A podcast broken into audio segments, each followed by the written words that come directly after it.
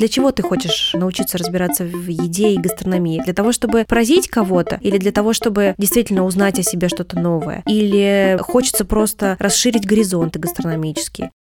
Вино может легко унизить тебя, что вот ты думал, что такой классный эксперт, но раз и ты перепутал Бордо с Бургундией. Я ненавижу это вино. Везде эти бутылки, везде эти плевательницы. На это просто невозможно. Ну, когда уже все это закончится? А на это на самом деле не заканчивается никогда. Ну вот если к вам в гости пришел человек, который не любит кинзу, просто не зовите его больше в гости. Просто мы, как бы, знаешь, часто хотим разбираться сразу. То есть, если человек начинает, то ему хочется уже через несколько недель разбираться во всем как профессионал. Это довольно сложно, действительно. И многие профессионалы, да, собственно, все профессионалы учатся всю жизнь этому.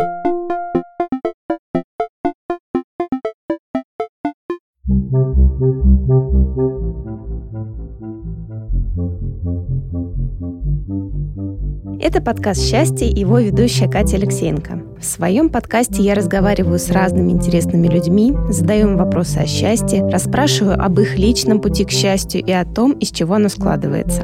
Так, от выпуска к выпуску я собираю пазл с картины нашего русского счастья. Подписывайтесь на подкаст, чтобы не пропустить интересные истории моих гостей и разобраться в теме счастья вместе со мной.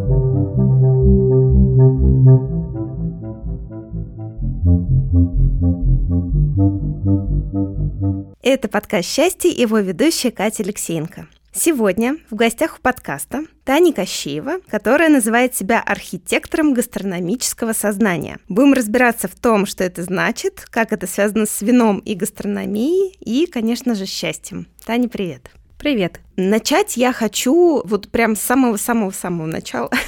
Расскажи, пожалуйста, о своем детстве и, возможно, каких-то традициях, да, которые были у тебя в семье, возможно, каких-то предпосылках, которые были, конечно, связаны, наверное, не с вином, но, может быть, с гастрономией, то, что вот как раз такие вот звоночки о твоем будущем предназначении пути. Супер, классный вопрос. Ты знаешь, я вот буквально недавно думала об этом и поняла, что как раз мое детство и было основой того, что я в итоге стала тем, кем стала, архитектором гастрономического сознания. И очень много всего в моей семье крутилось вокруг еды. Моя мама прекрасно готовит, папа тоже отлично готовит. И они всегда уделяли очень большое внимание еде. Они выбирали, может быть, не самые какие-то экстравагантные продукты, да, просто-напросто чего-то не было или было доступно не все, но они всегда выбирали самые качественные, самые свежие, самые классные продукты и делали из них такую вот понятную обычную, простую, но красивую домашнюю еду. Я до сих пор восхищаюсь тем, как моя мама готовит. Она делает это очень классно. Конечно, с течением лет и доступностью каких-то других ингредиентов она сильно трансформировала кухню, да, но она всегда изобретала какие-то новые вещи, но при этом придерживалась основ, да, то есть она как бы, условно говоря, технарь, который при этом мог экспериментировать и делать какие-то классные, крутые проекты другие, гастрономические. Вот, и сколько я себя помню, вот мы всегда много говорили о еде, о том, какая она вкусная или невкусная, что вот это с этим сочетается сочетается или не сочетается. И вся семья, в принципе, всегда участвовала в обсуждении того, что мы будем есть, или какие-то праздники, они тоже отмечались определенной едой, да, то есть это все равно все создает такой эффект, что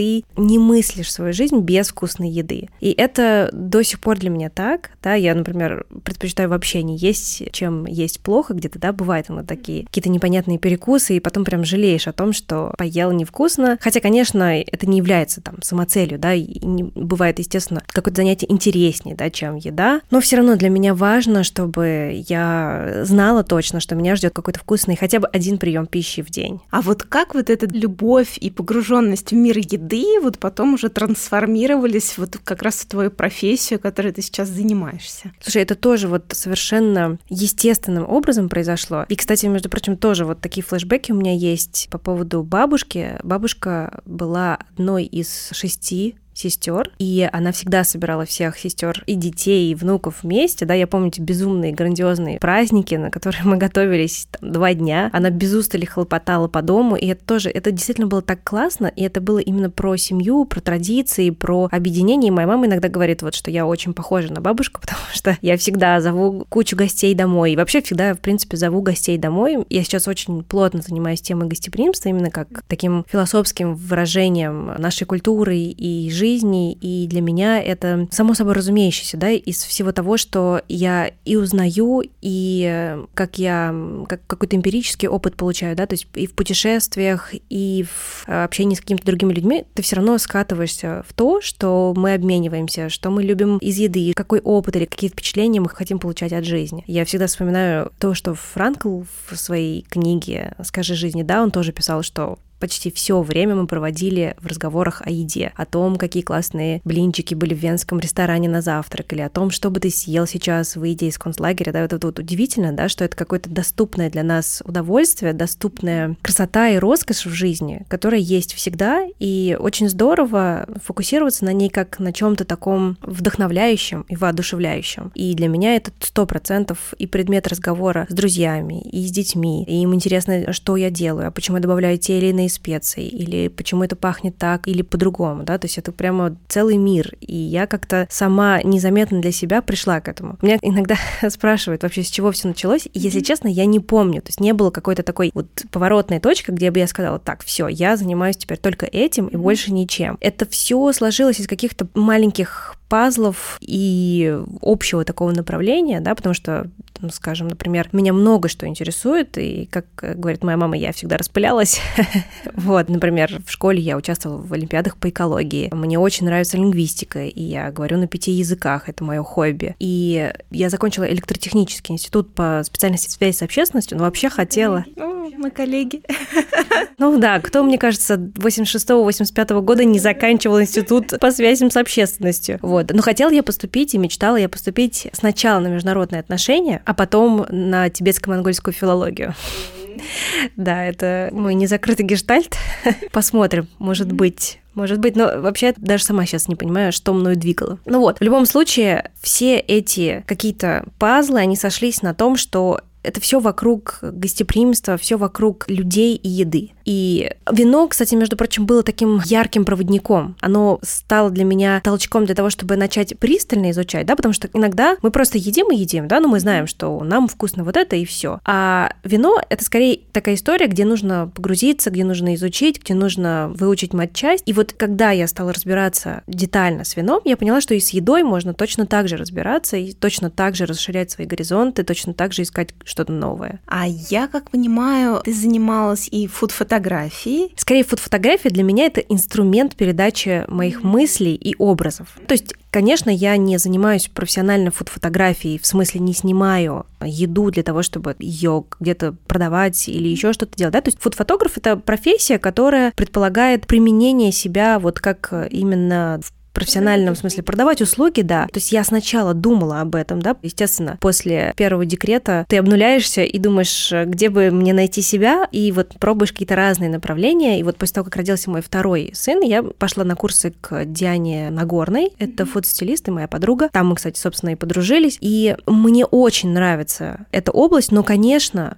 для того, чтобы совершенствоваться в ней и прогрессировать, э, я трачу для этого слишком мало времени, поэтому она скорее вот для меня такой инструмент, с помощью которого я доношу свои какие-то картинки из моей головы или я просто иллюстрирую свои мысли, да, потому что все таки мне важно, чтобы и картинка была красивая. И вообще, кстати, я считаю, что красота — это некая мера эффективности, да, то есть если блюдо красиво собрано, то, скорее всего, оно будет вкусное. Да, понятно, что это не всегда бывает так, и все таки здравый смысл должен тоже там присутствовать, но если картинка классная, красивая, и она манит тебя, а еда должна манить, то тогда на 90% все должно сложиться. А ты больше любишь готовить или есть? И то, и то. Сложный вопрос. Я люблю и готовить, мне потому что нравится и сам процесс, и я очень люблю вкусную еду. У нас даже есть с Дианой и Ниной, моей подругой, такой кружок гастротолерантности, когда мы просто приходим в ресторан, заказываем все меню практически и пробуем и обсуждаем, что нам нравится, что нет, и почему гастротолерантность, потому что мы все очень разные, разные, и нам действительно нравятся разные вещи, и иногда бывает одно блюдо вызывает в одном восторг, а другой говорит, мне совершенно не понравилось. Да? То есть как бы это интересный такой момент смотреть, как одно и то же вызывает в разных людях разные эмоции. И это нормально, мы все очень разные. И это учит тоже вот такому принятию, что ли, да, и спокойному отношению к тому, что, допустим, ты что-то приготовил. Те же самые дети говорят, нет, это невкусно, я не буду это есть. Или когда гости некоторые говорят, мне тоже не понравилось, или, по крайней мере, не показывают какого-то супер восторга, который, казалось бы, должен бы быть. Просто к этому этому нужно спокойно относиться. Ты знаешь, мне кажется, еще очень важно, вот еда воспитывает как раз навык выбора, потому что на еде, наверное, проще всего понять, вот что тебе нравится или не нравится. Да, это большое открытие для меня. Я много говорю о том, что вино и еда — это путь к себе. Это не то, что должно бы нам нравиться, да, то есть, условно говоря, если все любят фуагра и считают это самым вкусным блюдом на свете, это не значит, что оно тебе не нравится и с тобой что-то не так. Это значит, что просто тебе это не нравится. И вино точно так же. Очень часто меня спрашивают, например, а какие ароматы я должен почувствовать в вине? Ты никому ничего не должен. Ты с вином один на один это твоя история, и то, что ты почувствуешь в вине, это твой опыт. Например, как ты закусывал травинку на лугу у бабушки, или как ты пил теплое молоко в деревне, или наоборот, ароматы города, бензин, какие-то строительные ароматы или выхлопные газы от автобуса, да, то есть всем людям нравятся разные вещи, а ароматические молекулы присутствуют в разных местах, они практически везде, и одни и те же молекулы могут быть в разных э, каких-то субстанциях, да, и одному кажется, что это, не знаю, великолепный аромат, другому не нравится это. И это часто связано с нашими личными ассоциациями, психологическими. Тоже есть такой момент, что если в вине, например, какой-нибудь эксперт находит ароматы табака кубинского или кожи, это значит, что он курит кубинские сигары, и у него кожаный портфель. Но это ничего не говорит нам, тем людям, кто не курит кубинские сигары и у кого нет кожаного портфеля, да, мы скорее почувствуем там какие-то ароматы близкие нам, вот. И это отличный повод узнать себя и отличный способ определить действительно, что тебе близко, а что нет. Очень часто после курса винные ответы ребята говорят мне, самое главное откровение — это то, что я думал, что мне нравятся красные вины, но на самом деле я не пробовал тех белых, которые бы мне понравились. То есть человек думал, что он про одно, а оказалось, что он совершенно про другое. И даже я бы сказала, что он шире, чем это одно. Ты знаешь, вот ты сейчас говоришь, да, вот про ассоциации, про ароматы. У меня после ковида изменилось как раз вот это вот ощущение, и какие-то привычные вещи для меня стали пахнуть совершенно по-другому. Причем настолько это было удивительно. Самый яркий пример — это огурец. Если до этого для меня огурец ассоциировался да, с какой-то свежестью, с чистотой, вот прям вот такой вот кристальный аромат, то почему-то после ковида у меня стал огурец пахнуть пластиком. Это так странно, и вот, конечно, это очень сильно повлияло вообще на впечатление ну, от большого количества еды и от вина. Ну да, это действительно очень печальная история с ковидом связанная. Мы, в принципе, и так страдаем анасмией, да, жители городов, и, конечно, не обладаем такими обонятельными способностями, как люди, например, которые живут в лесу, да, или близко к природе, да, они могут отличать разные ароматы. Это действительно большая проблема и часто для тех людей, которые занимаются едой и вином, да, и просто для людей, которые элементарно хотят получать удовольствие от еды. Мне кажется, что в данном случае неплохо тренировать и собирать свою собственную библиотеку ароматов. То есть просто, как нам в школе сомелье говорили, нюхайте просто все. То есть вот есть яблоко, оно может быть зеленым, оно может быть спелым, оно может быть переспелым, оно может быть вареным, оно может быть запеченным, да, у них у всех разные ароматы. Пытаться записывать и пытаться определять понимать, какие ароматы приятные, какие нет. Ну и вообще даже, собственно, может быть, и не оценивать их так, да, а просто скорее анализировать, какие ароматы вокруг нас и тренировать нос, потому что, в принципе, обоняние точно так же можно тренировать, как любую другую мышцу, и хорошие дегустаторы просто очень-очень много посвящают этому времени. Это как очень популярная тема последних лет, как эмоциональный интеллект, умение распознавать эмоции, да, и определять, что ты на самом деле чувствуешь. Также, наверное, как раз с ароматами можно делать, прям собирать реально свою какую-то библиотеку. Конечно, конечно. Никто не рождается с э, невероятными способностями определять ароматы. Во-первых, мы должны обработать эту информацию, да, мы должны знать, а как называется этот аромат, что он означает, какие-то вещества и так далее, да, то есть это все навык и просто обучение. Конечно, есть теория, что есть нон-тестеры и супертестеры. Это люди, которые действительно в 16 раз отличаются по количеству рецепторов, которые им даны от природы. Это скорее крайности, да, такие, их не очень много. Большинство людей все-таки все-таки относятся к средней группе, таким дегустаторам, которые могут, в принципе, и вырасти до людей, которые отлично определяют ароматы, и остаться на том уровне, на котором им комфортно, допустим, для людей, которые не интересуются едой или вином. Потому что не все супертестеры становятся парфюмерами или винными экспертами, да, естественно, это просто физиология. Это как вот эта история с мозгом, да, то, что мы используем 5% или, не буду врать, сколько именно, но очень мало. Вот, а если тренировать, то можно, соответственно, это развивать. Música А можешь рассказать, как появилось вот это определение архитектор гастрономического сознания? Что это значит? Да, это тоже классная история. Я училась на курсах у мамы Урагана, у Анастасии Максимовой, и она посоветовала мне посмотреть в список профессии будущего Сколково. Я действительно заглянула туда и поняла, что мы, конечно, сейчас вообще даже не представляем, какие профессии будут востребованы в будущем. Я поняла, что нет никаких границ и нет никаких мыслимых и немыслимых ограничений.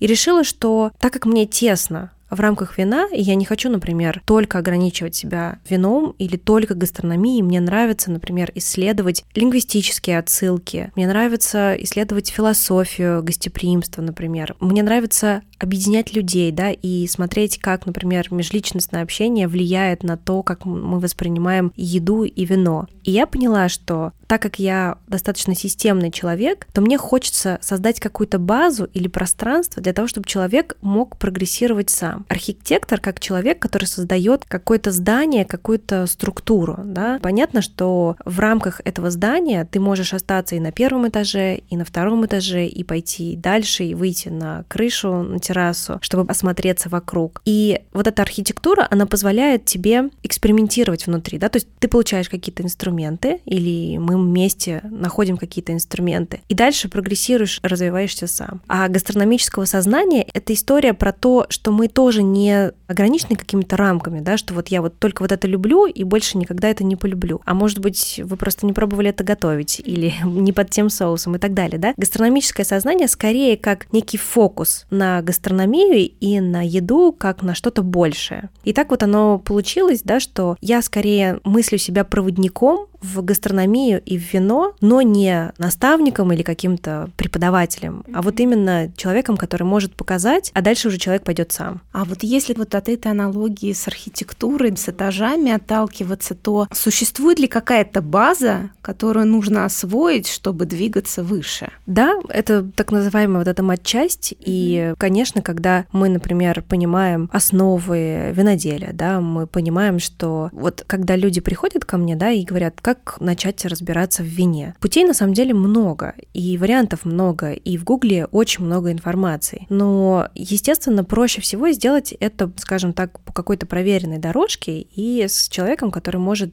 показать, что вот вот это важные вещи, это, может быть, можно сейчас опустить или вернуться к ним позже. И здесь, мне кажется, важно обращать внимание на такие опорные точки, да, например, сложно обойтись без технологии производства. Она отвечает на вопрос «как?», да, почему вино вот сделано вот так, и что нам это дает. И там на всех этапах есть ответы на все вопросы. Почему более выдержанные вина имеют другие ароматы, почему белые сделаны вот таким способом, у них совершенно другие ароматы, другой вкус и так далее, да, то есть это та база, с которой все начинается. Дальше мы расширяемся в зону сортов винограда, да, и определяем у каждого какую-то характеристику, которая может тоже нам дать новую информацию. Дальше каждый сорт винограда растет э, в какой-то определенной стране. Это еще один виток информации. Страна делится на регионы. Там тоже все усложняется. Да, с одной стороны усложняется, с другой стороны упрощается, потому что тогда, видя на полке бутылку, где написано, например, Сансер, да, мы понимаем, что это Франция, что это Савиньон Блан, и примерно понимаем, в каком стиле он будет сделан. Если мы видим рядом бутылку Савиньон Блана из Новой Зеландии, то мы тоже понимаем, что это будет совершенно другая история, хотя, например, сорт винограда один и тот же. Да, и эта база, она позволяет уже вот как раз играть с этими настройками. И ты уже понимаешь, что у меня на ужин сегодня, например, что-то такое, где я хочу больше классики добавить. Тогда я обращусь в сторону сансера, например. Или у меня какая-то более экзотическая история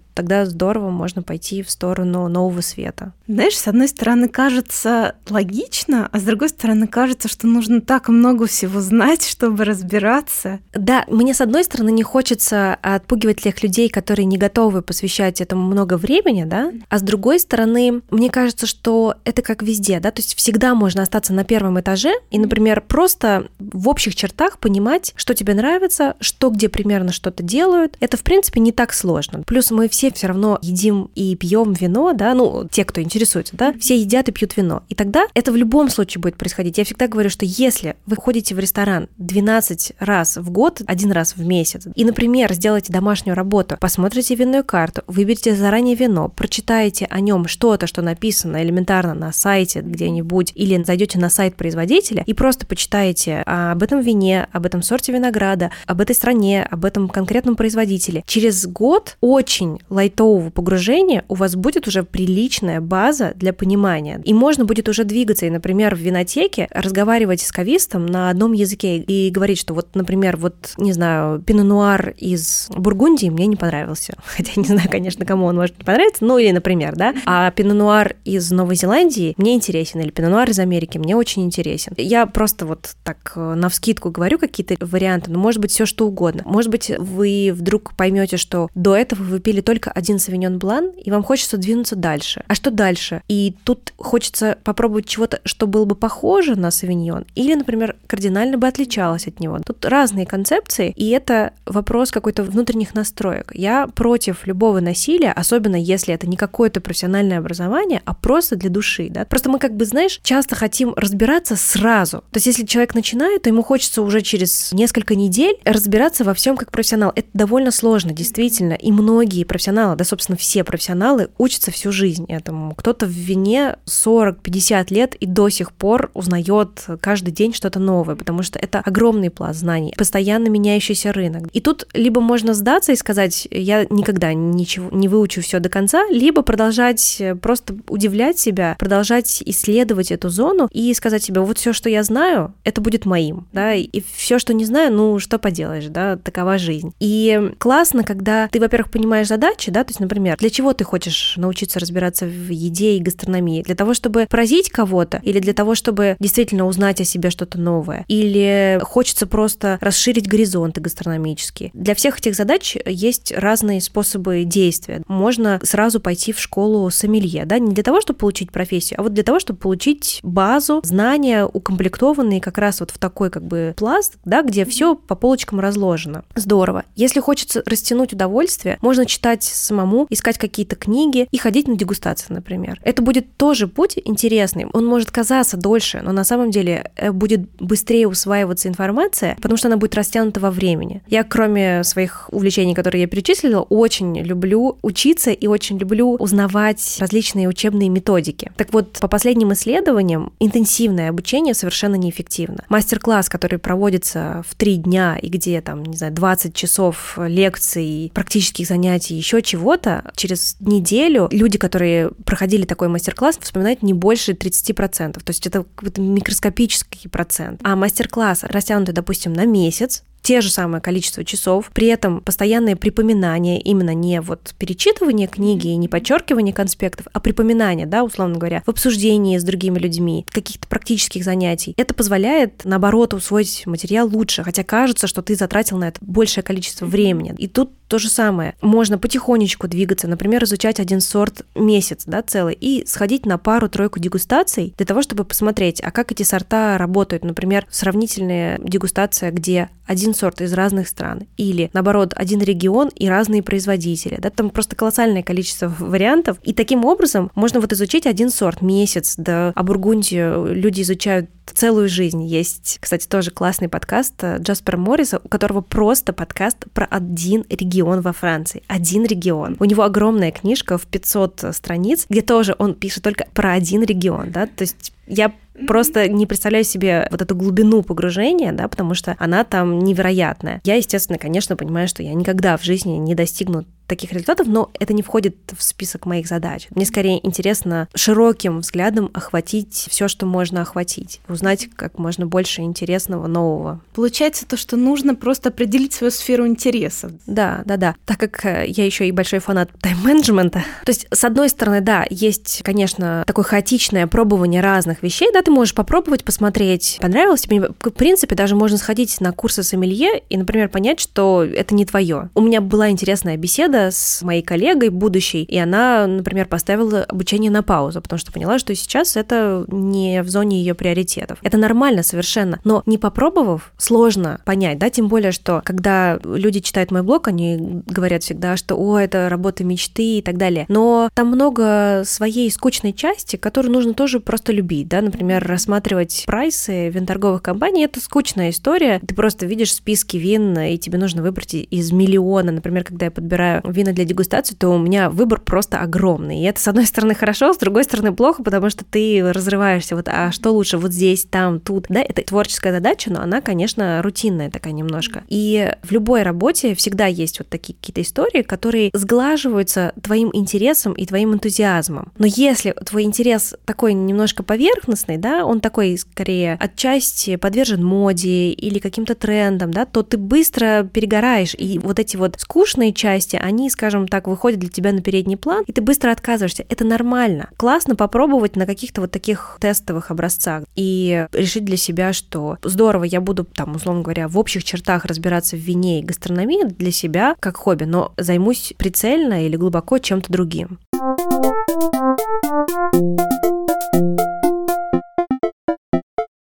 Ой, безумно интересно. Я отношусь к тем людям, которые, наверное, выбирают вино по этикетке. Я очень люблю красивые картинки. Это правильно, в смысле, что это совершенно нормально, и этикетка mm-hmm. — это первое сообщение от винодела нам, от вина нам, да, и я рада, что сейчас мы живем в мире, где огромное количество очень классных этикеток. Конечно, только одна этикетка, она не может быть залогом классного вина, но часто виноделы со своей философией, с каким-то, не знаю, чувством юмора или своими взглядами взглядами на жизнь, они хотят, чтобы это все проявлялось и через этикетку. И это очень здорово считывается. Мне кажется, что это такой вот способ, ну, условно говоря, взаимодействовать на уровне визуала, да, то есть понятно, что мы можем, например, прочитать все рейтинги и выбрать вина по, там уже, например, отобранные по всеми-всеми комиссиями, винными экспертами и так далее, да, и не смотреть на этикетку. А можем, наоборот, зайти с другой стороны и решить для себя, что вот дизайнерское видение или вот это визуальное видение винодела мне тоже должно быть близко. И там на самом деле совпадений может быть гигантское количество. У меня есть куча друзей и винных, которые шутят тоже, что выбирают по этикеткам. Есть вот винторговая компания Аля Вуле, мне кажется, что у них нет вина с некрасивыми этикетками. Их вина, те, которые они привозят, они действительно всегда с потрясающими этикетками, как будто бы на подбор. И это часть, мне кажется, тоже современного мира, да, потому что визуальная коммуникация, любой, условно говоря, бренд и любой винодел, который считает себя брендом и свою продукцию брендом, он тоже, естественно, хочет коммуницировать с потребителем уже вот на этом первом шаге. Учитывая, что конкуренция там огромная, да, когда мы заходим в винотеку, на нас смотрит гигантское количество этикеток, и нам важно, и виноделу важно, чтобы мы сразу установили какой-то контакт первый, да. А еще, знаешь, я вот, я не всегда нахожу эту информацию на этикетке, вот когда пишут, например, какие-то особенности винограда, да, там, к чему подходит, я понимаю, что это довольно общие какие-то слова, слова, но, например, для меня, для человека, который не погружен в терминологию и не разбирается в сортах, для меня эта информация является хоть каким-то таким, знаешь, маячком, да, что хотя бы о чем, да, это будет. Но почему-то очень редко, вот я в последнее время обращаю внимание, очень редко вот как-то пишут. Мне кажется, это, кстати, тенденция последних лет, потому что во-первых, этикетки стали немножко другими, и их идея немножко другая, да, она больше концептуальная. То есть, как современное искусство, важнее не то, что хотел сказать автор, а идея, да, общая, и то, что ты считал с этой этикетки. Ну, это мои какие-то догадки, возможно, но вообще этикетки, я их так условно делю на три типа. Первое — это old school, это когда классическая этикетка, например, чаще всего это французские, например, классические такие регионы, вроде Бордо или Бургундии, где написано название шато или домена, не написано никакого сорта винограда, потому что ты сам должен знать, что там за сорт винограда. Написан просто год, например, количество алкоголя и все, да, то есть и это история про то, что если мы читаем, например, Пушкина, да, и они пьют рейнское, то это было очевидно, что это рислинг из Германии, да. Сейчас, после расцвета вин из нового света, да, где в приоритет и во главу угла поставили сорт винограда, есть этикетки такие новосветские, можно сказать, условно, да, где сорт винограда написан. Почему? Потому что идея именно показать, что да, вот это будет савиньон, или это будет шираз, или это будет шардоне, и тут э, как бы условно говоря, мы уже по сорту определяемся. А есть, э, я так называю, художественные этикетки, где ничего не написано, где может быть какое-то фантазийное название, где мы просто можем догадываться о, о том, красное это вино или белое, да, условно, или что хотел нам сказать винодел. Но у нас в России есть контр-этикетка, на которой есть перевод. И по закону там обязаны писать и сорт винограда, и разные другие технические характеристики. Это, конечно, не то описание, о котором ты говоришь, да. Раньше, кстати, мне кажется, часто было на контр-этикетке написано, что, например, подходит к салатам, к мясу, к барбекю и так далее, да. Вот почему-то вот это действительно ушло. Я, кстати, об этом не задумывалась, но тут я просто хочу порекомендовать какие-то приложения, а их сейчас очень много, или просто заходить по названию на сайты винторговых компаний или винотек, где всегда есть какое-то небольшое описание, и где чаще всего пишут, с чем лучше подавать. То есть mm-hmm. просто небольшой Google Research, и все будет хорошо. Я не знаю, если ты, наверное, сейчас спросишь про Вивина, да, потому что это очень частый вопрос. Я хорошо отношусь к Вивину. Почему? Потому что это как раз возможно для огромного количества людей, условно говоря, чуть-чуть сориентироваться. Его можно использовать и как собственный трекер, то есть прямо смотреть, какие вина ты пьешь, и, например, понять, что через год ты пил один и тот же савиньон, или, например, один рислинг, и что пора переходить на что-то новое. Или, например, смотреть за какими-то ребятами, вкус с которым совпадает, и, допустим, если человек условно оценивает хорошо это вино, то, возможно, гипотетически тебе тоже понравится. Э, я всегда говорю, что все инструменты хороши, если ты умеешь ими пользоваться. Я не стала бы говорить, что по вивину можно определить, по-настоящему это классное вино или нет, да, все таки главный инструмент для того, чтобы определить, это выпить бокал и понять, нравится тебе или нет, но это хороший инструмент для того, чтобы вот как-то немножечко какую-то почву под ногами обрести. Почему бы и нет? Ну и опять же, приложений миллион, их очень много, можно найти найти что-то комфортное для себя. Тань, а такой инструмент, как цена, он э, многое говорит о вине. Да, да, это тоже, опять же, да, инструмент, которым нужно уметь пользоваться, да, условно, как Дженсис Робинсон, одна из моих любимых экспертов и мастеров вина, она говорит, что если мы берем вино от полутора тысяч или от 2000 до 5000, то гипотетически качество растет с каждым шагом, да, каждые 100 рублей, условно, гипотетически вино будет чуть лучше, чуть лучше, чуть лучше. После 5000 там уже дальше начинается маркетинг и разные другие истории, да, имидж, шато, марго и так далее. А в средней зоне там, конечно, огромный выбор. Там вот можно экспериментировать, да, попробовать взять вино на 200-300 рублей подороже, посмотреть, интересно, что это будет. Или, например, попробовать сэкономить, взять что-то более простое, но не ждать от этого чего-то сверхъестественного. Это такой вот способ, скажем так, тоже немножко сориентироваться и, возможно, поиграть в какую-то свою собственную да, игру, когда ты сопоставляешь материальную и духовную ценность для тебя, да, потому что, например, ты можешь заплатить полторы тысячи рублей, а вино понравится тебе настолько, что это будет просто потрясающе, да, ну, бывает такое, да, то есть как бы действительно какое-то очень классно сделанное, хорошее, приятное вино, которое пришлось ко двору, пришлось к еде, еде, пришлось к настроению. Вот так вот удачно получилось. Или, например, ты выделяешь какой-то особенный бюджет, покупаешь бутылку за 5000, но она не производит на тебя никакого впечатления. И это зона для исследования, понять, что произошло. Тебе не понравилось конкретно это вино, конкретно этот сорт винограда, конкретно этот производитель. Или твои ожидания не совпали, да, с тем, что ты думал, что это должно быть что-то такое вау, а этого не произошло. Но почему не произошло? Потому что ты не был готов. Или наоборот, ну так вот получилось, что ты выпил его не в то время, или еда попалась такая, что, например, убила начисто весь вкус вина, да, то есть это тонкие такие моменты, но тут я хочу сказать, что это не какой-то повод для того, чтобы сказать, нет, все, все эти ваши вина за 5000 никчемные, я возвращаюсь к своим полутора, да, а скорее посмотреть, что конкретно произошло в этом случае, и пробовать дальше. И если важен бюджет, то я всегда рекомендую выделить такой бюджет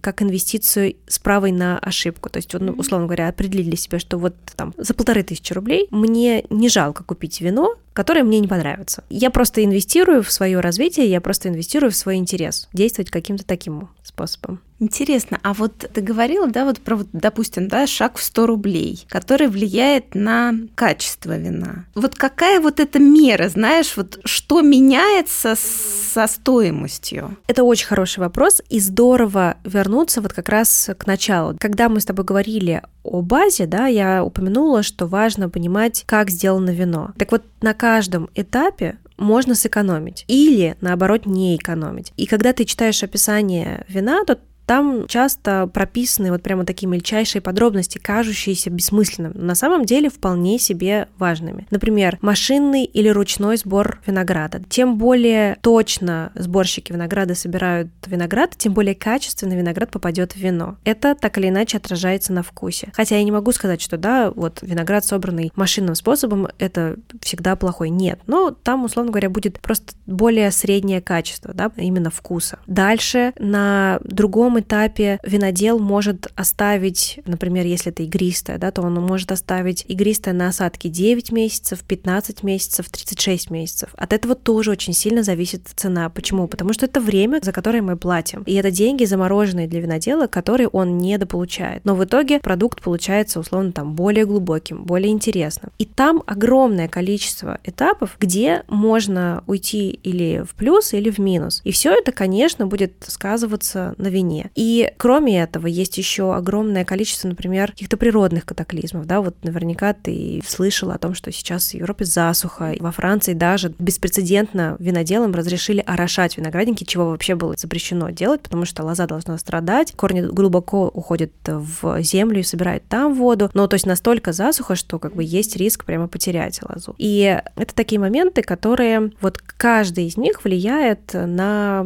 конечный продукт и влияет на цену. Плюс, конечно, каждый винодел, у него есть свои расходы, да, на маркетинг, на те же самые этикетки, на тех же самых дизайнеров, на тех же самых людей, которые работают, да, то есть это все огромный конгломерат, и ценообразование, оно не линейное, да, когда А плюс Б плюс С, а оно складывается из большого количества факторов. Вот, поэтому сказать, что вот плюс 100 рублей, это значит, там, я не знаю, например, вручную обязательно собирали, это не совсем так. Mm-hmm. Причем в каждом регионе, допустим, трудочас или как-то, да, час mm-hmm. работы людей стоит по-разному. Килограмм винограда стоит по-разному. Например, да, понятно, что во Франции самые дорогие и трудочасы, и виноград, или, например, в Италии, в лучших регионах вроде Пьемонта или Тосканы. А, например, в Испании, в каких-то, условно говоря, менее котируемых винных регионах, да, там, например, виноград может стоить дешевле. Там огромное количество нюансов, естественно, да. И тут я бы сказала, что цена просто нам чуть-чуть помогает сравнить те вина, которые находятся примерно на одном уровне, чем скорее вот мы бы сравнивали вина за полторы тысячи рублей и вина за пять тысяч рублей. Тань, а это реально правда? Вот как в фильмах, да, вот смотришь то, что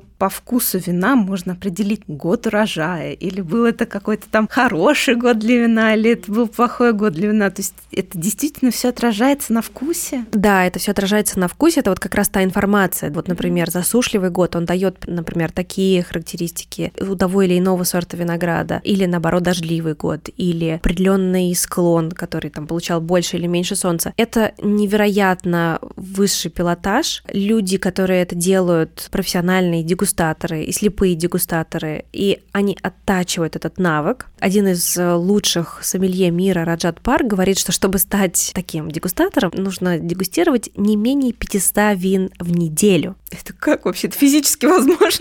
Ну, это физически возможно. Естественно, это тоже навык, это тоже определенный фокус, это страсть, это, конечно, желание вот действительно дойти до вот этого высокого уровня, поэтому я не рекомендую повторять это без каскадеров, вот. Но это реально, да, то есть как бы ты спрашиваешь, реально это? Реально, но все равно эти люди могут ошибиться, потому что факторов, влияющих на вино, огромное количество. И вот у Джейнсис Робинсон тоже моей есть забавная фразочка, что вино может легко унизить тебя, что вот ты думал, что такой классный эксперт, но раз и ты перепутал Бордо с Бургундией. Ну, я шучу, конечно, но да, вот условно говоря, что-то такое, что невозможно перепутать. И у нее тоже есть какой-то анекдот, когда она спрашивает своего коллегу и говорит, ну вот ты всегда, значит, определяешь вино, ну вот с обеда я еще ни разу не ошибся, да, то есть это тоже все говорит о том, что это, несомненно, возможно, но не в 100% случаев. Но, однако, я видела людей, которые действительно рассуждают в очень правильную сторону. То есть, действительно, большой дегустационный опыт позволяет тебе прикинуть какие-то основные идеи, уж, по крайней мере, определить сорт, страну, регион и примерный год, вполне возможно. Я просто на, на своем уровне находясь, конечно, для меня это что-то немыслимое, невероятное. Это просто сравнить с каким-то, не знаю, с магией, наверное, с каким-то волшебством, да, там, с гаданием. Хотя это вообще в чистом виде навык. Даже вот невозможно придумать другого определения. Это такая упорная работа, которая и не сразу дает свои плоды. То есть, условно говоря, для этого нужно прямо постараться. И мне тоже кажется, что, знаешь, это такой момент, когда мы смотрим на людей уже на очень высоком уровне в своей профессии. Нам нравится, нам кажется, что то это классная профессия, и тоже было бы классно так разбираться. Но на самом деле нам нравится этот человек, который несет в себе вот этот заряд, вот эту энергию профессионализма. И мы подпадаем под это очарование человека. И сразу кажется, что это вот что-то такое, чем обязательно нужно заниматься. На самом деле простым смертным это не обязательно. И нам лучше скорее учиться понимать, нравится ли нам то вино, которое сейчас в бокале, и описывать его таким образом, чтобы оно, например, затрагивало твои собственные струны в душе, да, а не вот загадывать и не замахиваться на каких-то олимпийских небожителей. Это, мне кажется, что такая квинтэссенция, которая реально не всем нужна. И это очень особенный вид жизни. Есть такой фильм, точнее их даже три, по-моему, даже уже четвертый вышел, он называется «Сом», про ребят, которые готовятся сдать экзамен, один из самых лучших экзаменов вот в мире вина, это Master of Sommelier. Есть Master of Wine, есть Master of Sommelier. Это вот как раз Master of Wine — это винные эксперты, а Master of Sommelier — это как раз сомелье сомелье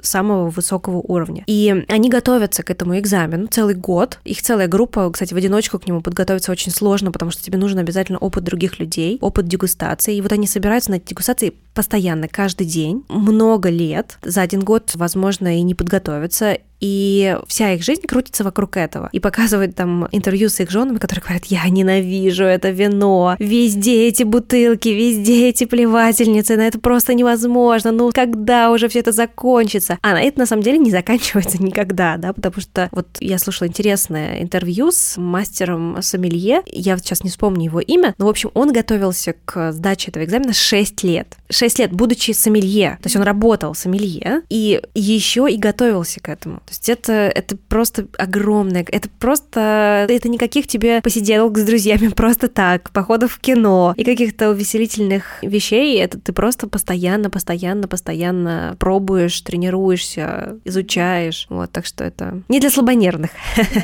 Да, это другой совершенно уровень. Я вот просто, знаешь, сейчас думаю о том, что очень часто в подкасте напоминаю о том, что, да, у нас есть гедонистическое счастье, есть эвдемоническое счастье. Гедонизм – это то, что связано с непосредственным удовольствием, получением наслаждения от чего-то. А эвдемония – это то, что связано со смыслом, с твоим предназначением и так далее. И вот, наверное, очень большая часть твоей любви к тому же вину и гастрономии зависит от того, на каком уровне ты это любишь. То есть ты любишь, вот как я тебя спрашивала, любишь просто вкусно кушать, да, вот чувствовать вот этот вкус, различать, либо ты делаешь это уже действительно такой осмысленной деятельностью, стремишься к какому-то супермастерству, мастерству, да, которое вот, это, вот прям это твой вот такой свет, такое стремление, чтобы освоить вот эти все навыки. Потому что вот даже когда ты говоришь про сомелье, да, и про вот эту тренировку, получается, что сомелье, они уже, уже не то, чтобы пьют для удовольствия, они просто пробуют, да, вино для того, чтобы различить, что это, чтобы угадать. То есть удовольствие здесь вообще совершенно в другом. Да, да, да, конечно. Тут удовольствие другое. Ты получаешь удовольствие от того, узнал ты вино или нет, угадал ты регион или нет, и там показывают кадры со сдачи самого экзамена, они выходят, и они реально не понимают, они угадали или нет, потому что никто им ничего не говорит. Они просто говорят потом, ты сдал или не сдал, но там много этапов, там есть сервировка, там есть теоретическая часть, там есть практическая часть. И, условно говоря, если ты из шести образцов угадал один, ну, это супер, супер достижение. И не факт, что ты вообще угадал, да, ты мог быть, например, близок или думал в правильную сторону. Никто потом не разглашает правильных ответов, и они выходят, и они называют кардинально кардинально противоположные вообще предположения. И это смешно, как знаешь, как после экзаменов мы выходим и говорим, а ты что в эти ответил? А, ты вот это ответил? А, черт, я думал вот это. И вот ты начинаешь сравнивать, и ты понимаешь, что я ошибся, он ошибся, тут ошибся. Ну, это, конечно, история такая. Это профессиональная уже часть, и от получения этой степени у тебя зависит повышение по карьерной лестнице, да. Но если мы говорим о реальной жизни, то нам никто не ставит оценки за то, как классно или не классно мы подобрали вино к к ужину, да, это скорее эксперимент. И если ты подобрала и что-то, например, недавно я, кстати, вот открыла розовое и не обратила внимания, что оно полусладкое. И я подумала, да, забавно, давно со мной не случалось каких-то таких проколов, но почему бы и нет, да? Ну вот я просто проглядела. Бывает. А существуют ли какие-то беспроигрышные рецепты для каких-то определенных событий? Вот, например, для дружеской вечеринки подойдет, например, вот, вот, вот вот это направление, там, для романтического ужина что-то другое, или это очень индивидуально? И да, и нет, как обычно, да. Э, тут, знаешь, как мне кажется, что вот здорово собирать свой собственный опыт. Я, например, прям записываю какие-то вещи, которые очень классно получились, и потом смотрю, если повторять их, реакция будет та же самая или нет, да. И это такое вот как бы составление своей собственной гастрономической вселенной, я бы даже сказала. Потому что мы разные, наши друзья разные, у нас разные какие-то жизненные обстоятельства. У кого-то есть дети, у кого-то нет детей. Кто-то, например, может нанять себе повара, а кто-то, наоборот, готовит только с друзьями и собираются вместе. И это совершенно другая история. И, например, когда лепят пельмени, то одни пельмени огромные, другие маленькие, третьи mm-hmm. кривые, еще какие-то. То есть и это все влияет на то, какая у нас гастрономия. Это интересно тоже понаблюдать за этим, потому что я, например, в какой-то момент своего обучения думаю, странно, я, мы очень мало пьем красного дома. Потом поняла, что у нас вся наша гастрономия домашняя, она заточена под белое вино. И просто органично невозможно добавить туда красное. Как только я начала, например, больше добавлять мяса, да, или стейков, конечно, это все потянуло за собой и красную историю. И вот так можно экспериментировать, смотреть, а что конкретно в нашем случае, например, потому что, да, вот ты говоришь, вино или еда для свидания, а если молодой человек или девушка не едят глютен, не едят животные белки, не едят жиры, что они вообще едят. Это, как мне нравится, есть одна интересная автор кулинарных мексиканских книг, и она говорит, ну вот если к вам в гости пришел человек, который не любит кинзу, просто не зовите его больше в гости. Вот, да, хорошее решение. Но на самом деле, да, я, как я уже говорила выше, я за гастротолерантность и за то, чтобы учитывать особенности каждого гостя. У японцев есть такое понятие, как гостеприимство в абисаби. Это когда ты делаешь маленький поклон в сторону каждого гостя. А сейчас огромное количество людей, которые придерживаются придерживаться разных типов питания. Мы живем просто в такое необычное время. И если вы знаете, что ваши друзья, например, чего-то не едят, то просто не готовьте это. То есть, как бы идея же в том, чтобы всем было хорошо, и каждый гость чувствовал себя у вас дома комфортно, а не для того, чтобы бороться и вступать в мировоззренческие споры, да. И тут, с одной стороны, да, вот нет какого-то такого универсального концепта, с другой стороны, в каждой компании, в каждой семье есть что-то универсальное, да, которое, например, как раз-таки передается вот из поколения в поколение. Или традиционно, например, делается на какие-то праздники, да, то есть, условно, оливье, например, да, пусть он бывает разный, да, опять же, даже оливье может быть с колбасой, с говяжьим языком, с курицей, с рыбой, с чем угодно, без мяса, опять же, тоже, да. Этот вот оливье может быть чем-то объединяющим и чем-то постоянным в какой-то конкретной семье. Например, дети вспоминают и потом говорят, вот Оливье у нас дома был такой, я хочу, чтобы он остался таким. Да? Вот, так что, с одной стороны, нет чего-то такого универсального, с другой стороны, вот если мы смотрим уже, да, и каждую семью или каждую дружескую компанию воспринимаем как отдельную вселенную, то тогда да, там можно выделить какие-то особенности.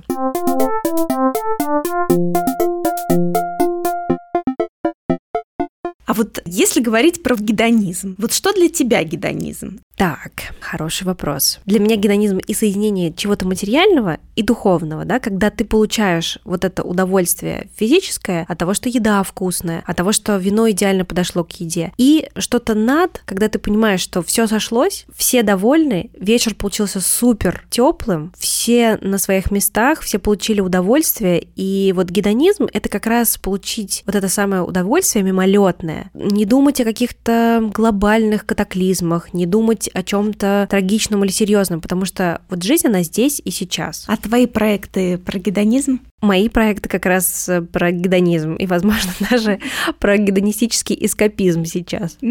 А я вот недавно встретила термин гедонистический голод. Для меня это показалось прям такой интересной историей, потому что я вот поняла то, что мне кажется, я как раз опираюсь именно на вот это состояние. То есть для меня очень важен вкус того, что я ем. И вот так же, как и ты говорила, да, то, что если это будет что-то как бы странное, невкусное, это очень сильно повлияет на мое настроение. Вот гедонистический гедонистический голод, как ты думаешь, это хорошо или плохо? Потому что я слышала очень много историй, то, что наоборот, то, что гедонистический голод – это про плохую сторону, и то, что там он вызывает и проблемы там с весом, с вообще отношением с едой, и вот это вот все. Либо все таки в этом есть какая-то как раз вот это про, про удовольствие истории, про свою возможность собственного выбора того, что ты будешь есть. Это вот, кстати, вопрос про волшебную таблетку немножко, знаешь, да, про да. то, что мы ищем всегда что-то, что мы можем оценить как позитивное или mm-hmm. негативное. Но на самом деле жизнь куда сложнее и куда противоречивее. И это вопрос личного выбора каждого человека. Если мы думаем, что гедонистический голод — это лишь то, что движет человеком в поиск, в каком-то бесконечном поиске чего-то нового, чего-то интересного, чего-то такого, что ты еще не пробовал, то это скорее попахивает какой-то отрицательной коннотацией, да? А если гедонистический голод это такая возможность остановиться в рутине и найти что-то интересное для себя. Да? То есть никогда это превращается в самоцель, когда вот гедонизм — это что-то такое, что перекрывает все остальные смыслы. Здравый смысл, логику, какую-то уместность. Да? Это вот действительно вопрос э, баланса. Баланса и гармонии с самим собой. Потому что любые пере или неда, они как раз из того, что человек реально не понимает, что ему хочется. Гедонистический голод, и я хочу найти как можно больше интересной еды для того, чтобы утолить какие-то дыры в душе, или мне действительно интересно вот так вот эмпирически познавать мир. И очень часто проблемы с булимией, перееданием, они решаются как раз совершенно другим способом. Еда тут ни при чем. Ну да, тут больше про психологию. Конечно, конечно. Таня, сейчас я хочу перейти к вопросам именно про счастье.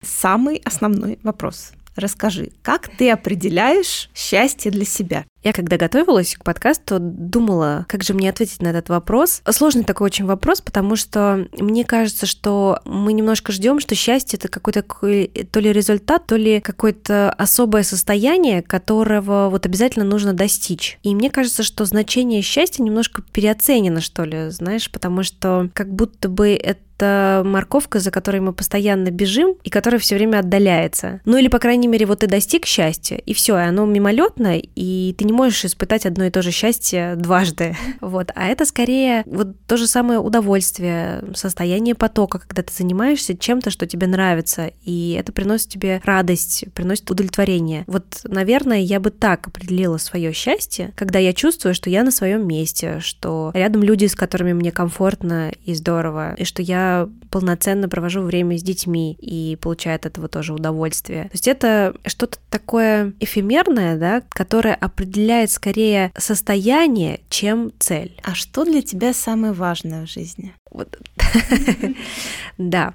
Даже не знаю, если честно, потому что как будто бы это тоже такое вот вот как, как мне не хотелось запирать себя в рамках вина, да, и я придумала себе архитектор гастрономического сознания, также и тут хочется выйти из этой клетки, да, и какого-то такого однонаправленного выбора, когда ты говоришь, вот это важное, все остальное неважное. Мне скорее важно, чтобы не терялся какой-то смысл жизни, чтобы не было вот какого-то состояния, когда ты говоришь, моя жизнь прожита зря, или я делал что-то такое, что никому, ни мне не было нужно, или я потратил время зря. То есть это тоже не какой-то конкретный ответ, вот что вот для меня важно вино. Я бы рада была бы так сказать, но, но там огромный список того, чтобы я бы поставила на это место. И вот важно, чтобы как-то все было в свое время. Я давно пришла к мысли, что нет какого-то баланса в жизни, знаешь, особенно рабочего и, жизненного. Это вообще какой-то миф, а есть скорее какой-то осознанный дисбаланс. Когда ты в конкретный момент жизни понимаешь, мне сейчас важно сосредоточиться на работе. Ну, сейчас. Но завтра, возможно, мне будет важнее быть с детьми. Или мне будут важнее отношения с мужем. Или наоборот, например, мне будет важно остаться с собой наедине. И это же все важно, да, но это